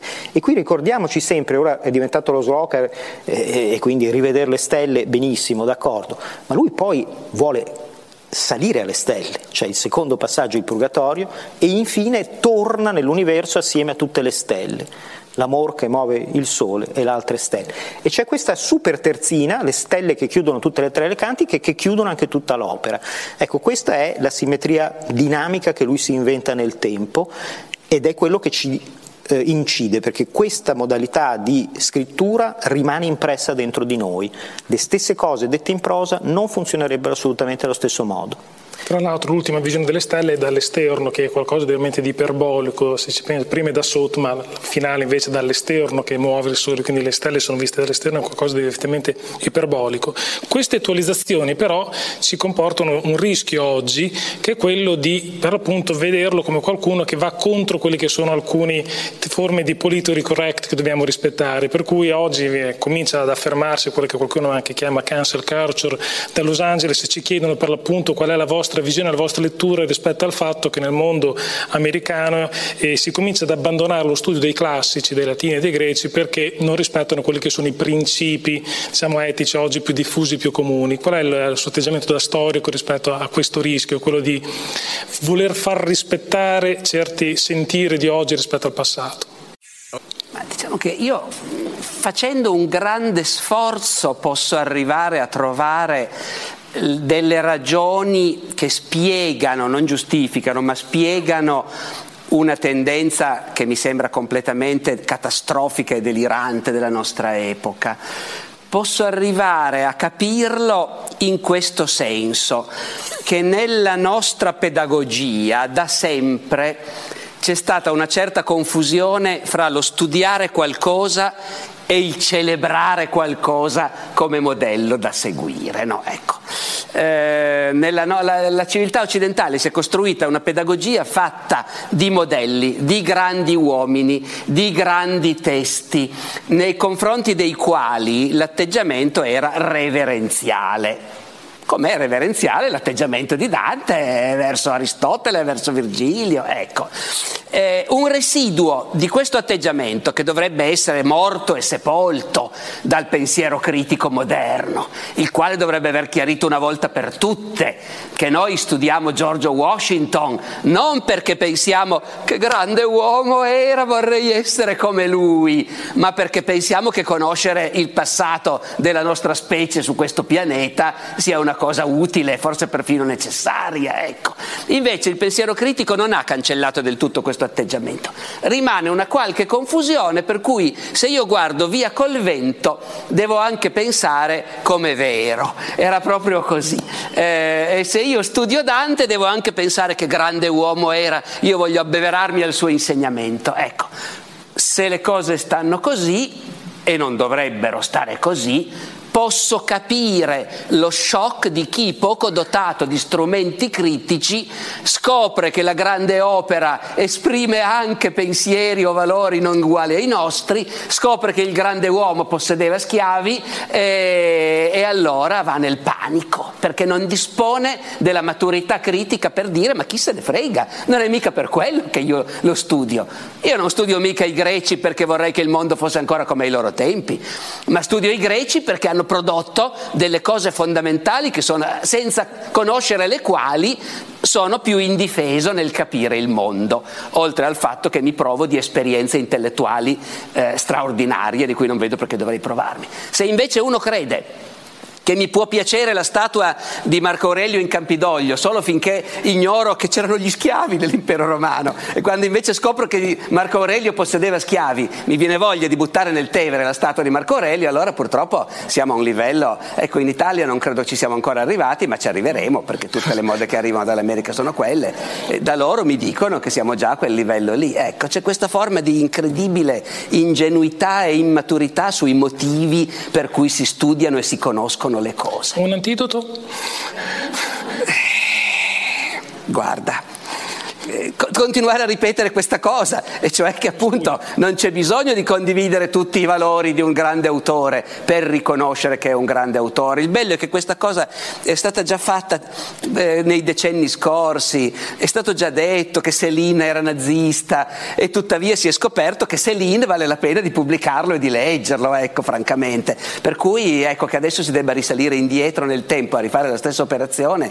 No, forse un antidoto, siccome diciamo in queste battaglie culturali si combattono anche un po' scioccando gli avversari quando si riesce. Io credo che sia il caso di ripetere che questo atteggiamento diffuso oggi, per cui noi guardiamo ad altre civiltà, quelle del passato nel caso specifico, dicendo come siamo superiori a loro come li disprezzo per il fatto che i loro valori e comportamenti non sono i nostri. Ecco, questo è lo stesso identico atteggiamento che gli occidentali cent'anni fa avevano, non verso il passato, ma verso le altre civiltà del presente, no? I neri, i gialli, eh, no, tutti inferiori, la civiltà occidentale è superiore, i nostri valori sono migliori. Oggi noi non vorremmo mai ripetere gli stessi sbagli degli occidentali che dicevano io sono bianco, tu sei nero, è chiaro che sei inferiore, no? E nello stesso istante diciamo io vivo adesso, tu vivevi nell'antica Grecia, è chiaro che sei inferiore, no? Ecco, eh, forse questo discorso potrebbe arrivare a far dubitare qualcuno. Ecco. Insistendo appunto sul tema dello studio, del, del rigore critico, dai eh, colleghi dell'Istituto Italiano di Cultura di Tunisi arriva invece una domanda collegata alla cultura islamica, all'influsso della cultura islamica sulla, eh, appunto sulla Divina Commedia, quindi sull'ipotesi che ha avuto anche una certa fortuna critica che per l'appunto ci fossero fonti in questo senso. Dunque la cultura islamica in quanto tale è fortemente rispettata da Dante per i rapporti con Aristotele per esempio, le mediazioni arabe di Aristotele sono fondamentali anche per lui, c'è quindi un rispetto culturale. Poi ci sono le differenze che riguardano la religione, su questo non c'è dubbio, e molti altri aspetti. Nello specifico la ipotesi che il libro della Scala o altre versioni delle visioni maomettane dell'aldilà siano state diciamo, un vero modello per la Divina Commedia ha avuto una certa fortuna, ci sono stati studiosi come Asin, Asin Palacios e altri che l'hanno sostenuta eh, diciamo, con forza nel corso del Novecento, adesso è un po' eh, diciamo, caduta eh, così in, in, con, perlomeno in una fase di sospetto, ecco in questo momento siamo in una fase di sospetto perché in realtà ci sono altre fonti cristiane, le visioni per esempio di Paolo e altre che Dante molto probabilmente invece conosceva o erano abbastanza diffuse, che più o meno coprono lo stesso ambito e danno quei pochi spunti che si ritrovano anche nella Divina Commedia che possono essere di tradizione. Quindi non c'è bisogno di queste fonti eh, arabe per giustificare. Quello che cambia profondamente è proprio la struttura. La struttura di queste fonti arabe è a visioni eh, staccate, con eh, fortissime costruzioni diciamo, di eh, un immaginario eh, addirittura esaltato, diciamo, ma eh, appunto ehm, non conseguenziale, non strutturale, non diciamo eh, consecutivo, che è invece la grande forza della Divina Commedia, cioè la Divina Commedia ha una sequenza di 100 canti che devono andare avanti in un certo modo, che poi nel tempo ci siano state le modifiche come diciamo prima, questo è evidente, ma che ci siano fortissime differenze rispetto a queste visioni arabe, questo è ancora più evidente. Insomma e insomma, cominciando ad avvicinarci anche alla conclusione che stiamo un po' abusando anche delle frenate dei nostri interlocutori che comincio già a ringraziare poi ringrazierò ancora ovviamente in conclusione. Prendo una domanda che ci viene contemporaneamente da Colonia e da Addis Abeba. E nella figura, nella vicenda di, sia umana che artistica di Dante c'è un modello, un insegnamento, qualcosa che ci viene lasciato oggi, che possiamo, ripeto, non dico prendere modello, ma in maniera come insegnamento. Io apro una piccola parentesi, sono rimasto impressionato nella lettura del suo saggio dall'immobilismo che creava l'eccesso, tra virgolette, di democrazia, perché era talmente ampio il ricambio, talmente alto il numero che poi nessuno riusciva a fare nulla, perché non facevi partire un lavoro che da dovevi scendere e avere un ricambio. Per cui quale tipo di insegnamento ci può venire dall'esperienza vitale di Dante? Vabbè, per carità, se parliamo di politica, appunto, no, Dante è stato uno fra i tanti, Dante è uno delle migliaia che hanno sperimentato la fatica di far andare avanti quel modello di governo.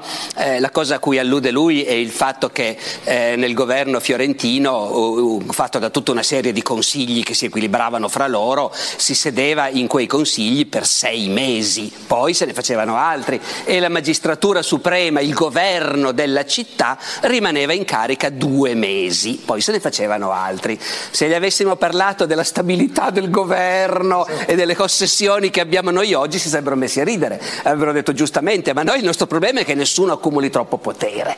Dopodiché forse non era per quello che quei governi sono andati in crisi, appunto, è per l'incapacità di controllare la violenza e di legittimare il dibattito fra maggioranza e opposizione. Però queste non sono esperienze di Dante, o meglio, sono sue, ma anche di mille altri sostanzialmente. Allora io, io, io tornerei un po' su quello che dicevo prima, aggiungendo qualcosa. Noi non siamo più ai tempi in cui Mazzini in modo del tutto logico per la sua epoca, diceva Dante, il padre della lingua, il padre della patria, l'apostolo della nazione, il padre di un vero cristianesimo e così via. Dante non era niente di tutto questo. Dante è stato semplicemente un grandissimo poeta. Noi possiamo dire, a me non me ne importa niente della poesia, non ne leggo mai, vivo bene lo stesso e va bene di fronte a questo, ma se mettiamo che la letteratura, la poesia, l'arte sono un pezzo importante della nostra vita e ci aiutano a capire meglio il mondo in cui viviamo, oltre che, ripeto, a dire, aggiungere un certo tasso di piacere alla nostra vita, e allora Dante è fra... Ecco, ma per quello. Quindi secondo me io la farei finita con i busti di Dante con lo sguardo accigliato e corrucciato che ci guarda dall'alto in basso pensando che miserabili che siete, mentre lui era pure incorruttibile. Non è così, era un uomo immerso nella vita del suo suo tempo, pieno di contraddizioni, che ha fatto sicuramente un sacco di sbagli, si è fatto odiare da un sacco di gente eh, e al tempo stesso era un genio, va bene? Ecco. Quindi, quindi noi poi dopodiché dalla sua vita possiamo imparare come da qualunque altra vita, perché come dire, il trucco della storia è che tu puoi prendere una persona qualunque vissuta nel passato e andando a vedere come è vissuta, cosa pensava, cosa faceva e in, a quali problemi è andata incontro, eh, impari qualcosa che serve anche a noi oggi. Ma, ma, non c'è bisogno che sia Dante l'oggetto, ecco, in quel caso, perché serve anche a noi oggi. Invece sul piano poetico, quale magistero, se si può chiamare così, può arrivare oggi alla poesia contemporanea? Gli amici di Addis Abeba dicevano, chiedevano ad esempio quale tipo di influsso può avere sulla scrittura contemporanea del mondo etiope, ma più in generale qual è il magistero, se ce n'è uno di Dante, sul mondo poetico? Beh, eh, Dante è attualmente con Shakespeare l'autore che viene ripreso a livello globale, è passato oltre quello che noi consideriamo il livello del classico, cioè l'opera che viene riletta all'interno di una cultura perché ha una importanza diciamo interna ed esterna, quindi sia per i contenuti che per la forma eccezionale ed è ormai riutilizzato ovunque, fra l'altro in tantissimi eh, diciamo, modi, non solo letterari ma anche visivi, cinematografici e così musicali e così via. Eh, addirittura appunto eh, ci sono autrici come Masa Menghiste eh, e altri che eh, dall'Etiopia riparlano di Dante perché il Dante per loro voleva dire anche il colonialismo, voleva dire anche il Dante del fascismo, quindi ci sono anche questi momenti storici che ovviamente nelle varie eh, nazioni del mondo possono aver portato un Dante ben diverso da quello che adesso noi immaginiamo. Quello che è sicuro è che eh, c'è stato un Dante della sperimentazione, tutte le avanguardie, qui in questi incontri di questi giorni sono stati ricordati tanti, da Eliot a Ezra Pound, a Anna Akhmatova, a Osim Mandelstam, eccetera, che hanno usato Dante, proprio si confrontavano con la sua capacità inventiva di mondi attraverso per l'appunto soprattutto le terzine o le rielaborazioni che si facevano nelle varie lingue. E c'è stato un Dante che ha dato il linguaggio e la voce anche agli oppressi, quindi gli inferni del Novecento che attraverso Dante trovavano una manifestazione. Eh, ora c'è un Dante diciamo, eh, che, che, favorisce questa creazione ulteriore, quindi ci impone di immaginarci qualche cosa nel visivo, così come nell'opera letteraria, che fino a quel momento non c'era, perché la sua sperimentazione è quella che ci colpisce più di tutti. E, e quindi appunto sono molte ormai le opere multimediali, eccetera, che, che prendono a spunto la Divina Commedia e poi parlano in tutt'altro modo. Ci sono delle realizzazioni che, che apparentemente non c'entrano direttamente con la Divina Commedia, media, ma hanno preso uno spunto, un elemento creativo. Eh, ecco, questo mi sembra che sia eh, il lascito più grande di un'opera quando fa vedere i meccanismi con cui si crea un'opera. Ecco, Dante al suo interno fa vedere anche come si crea un'opera, come, come nasce, eh, qual è la sua creatività. Eh, e questo appunto eh, diciamo, non è vi- facile da vedere in tante altre opere, perché le altre come dire, si riducono a quei contenuti e basta, mentre Dante è mitopoietico, crea sempre qualcosa di ulteriore. Ultima domanda seria, poi essendo giornalista almeno una un po' sciocca bisogna farla. E noi siamo qui questa sera perché siamo nel settimo centenario. I centenari di Dante sono stati effettivamente fondamentali anche nella costruzione dell'identità italiana, pensiamo quello del 1865, appena l'Italia unificata, costruzione di monumenti Dante anche in città che ancora non italiane, penso a Trento, a Roma, comunque si facevano raccolti di poesie dedicate a Dante. Poi nel 1921, anche nel periodo insomma, prefascista, stava comunque un momento di affermazione del nazionalismo, poi quest'anno. E che funzione hanno oggi? A cosa servono oggi le celebrazioni dantesche? Che significato possono avere per noi quest'anno? Guarda, io fino a un po' di tempo fa non avrei, neanche adesso so rispondere, eh, ma fino a un po' di tempo fa ancora meno, nel senso che io personalmente a pelle ho poca simpatia per le celebrazioni in genere. Eh, e non si può non trovare un po' comico il modo in cui la nostra vita culturale è orientata dai, dai, dai centenari, dagli anniversari, perché francamente, cioè, va bene, sì sì, c'è quell'occasione lì, però eh, uno vorrebbe qualcosa di un po' più profondo magari. Quindi io, mh, mm, come dire, sputando nel piatto in cui mangio, perché ho fatto un libro su Dante nel centenario naturalmente, però eh, avrei detto guarda non lo so, non lo so. Adesso vedo che questo centenario non è una pura forma, non è una cosa calata dall'alto, eh, vedo che è una cosa che funziona.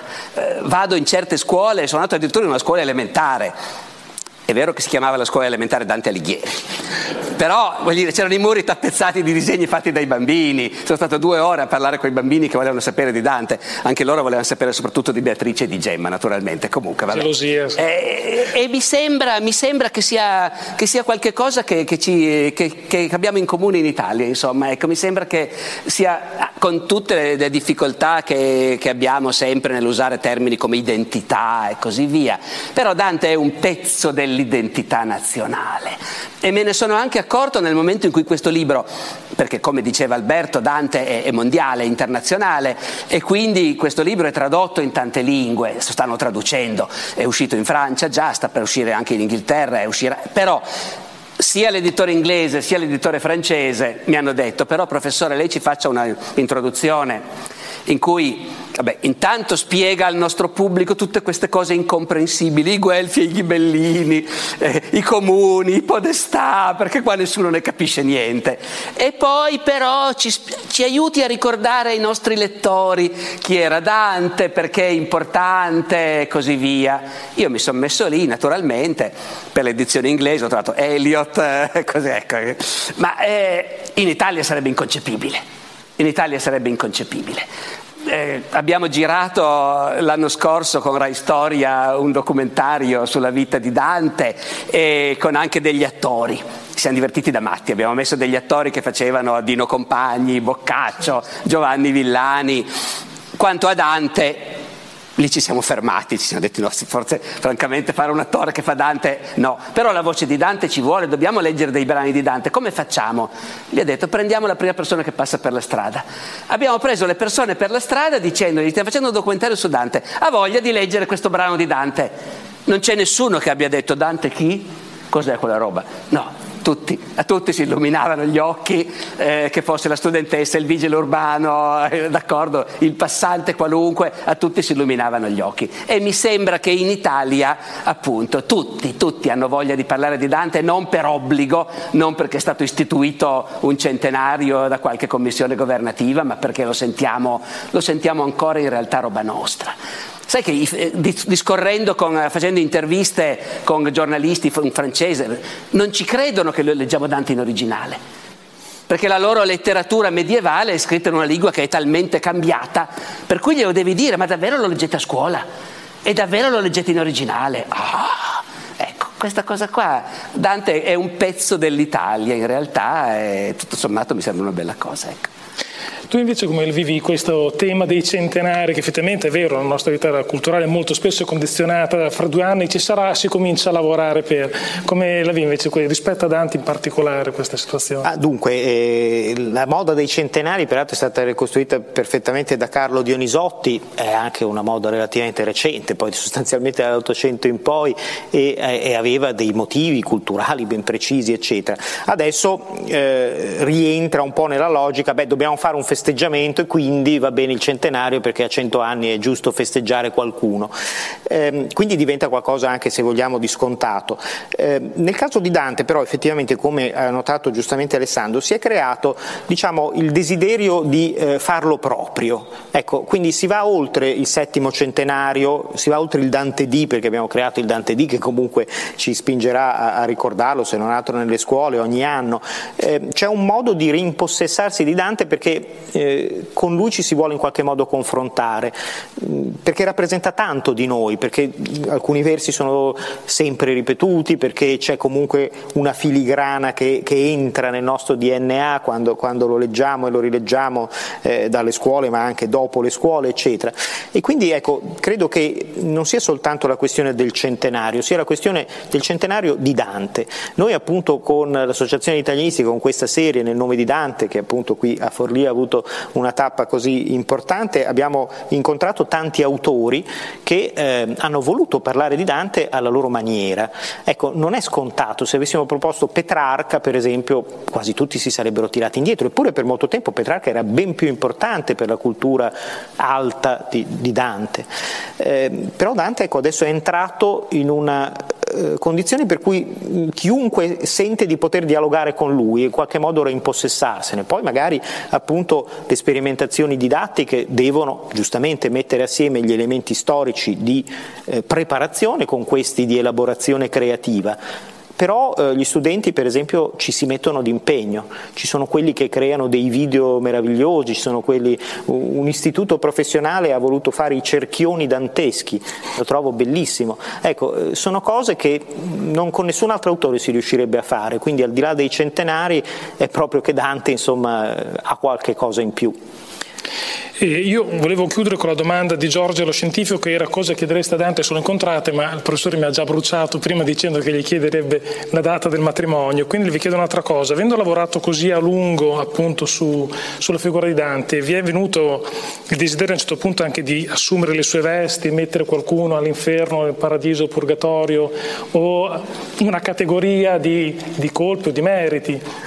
Sì, sì, il campionario è abbastanza ampio, però prima faccio parlare Alessandro così poi...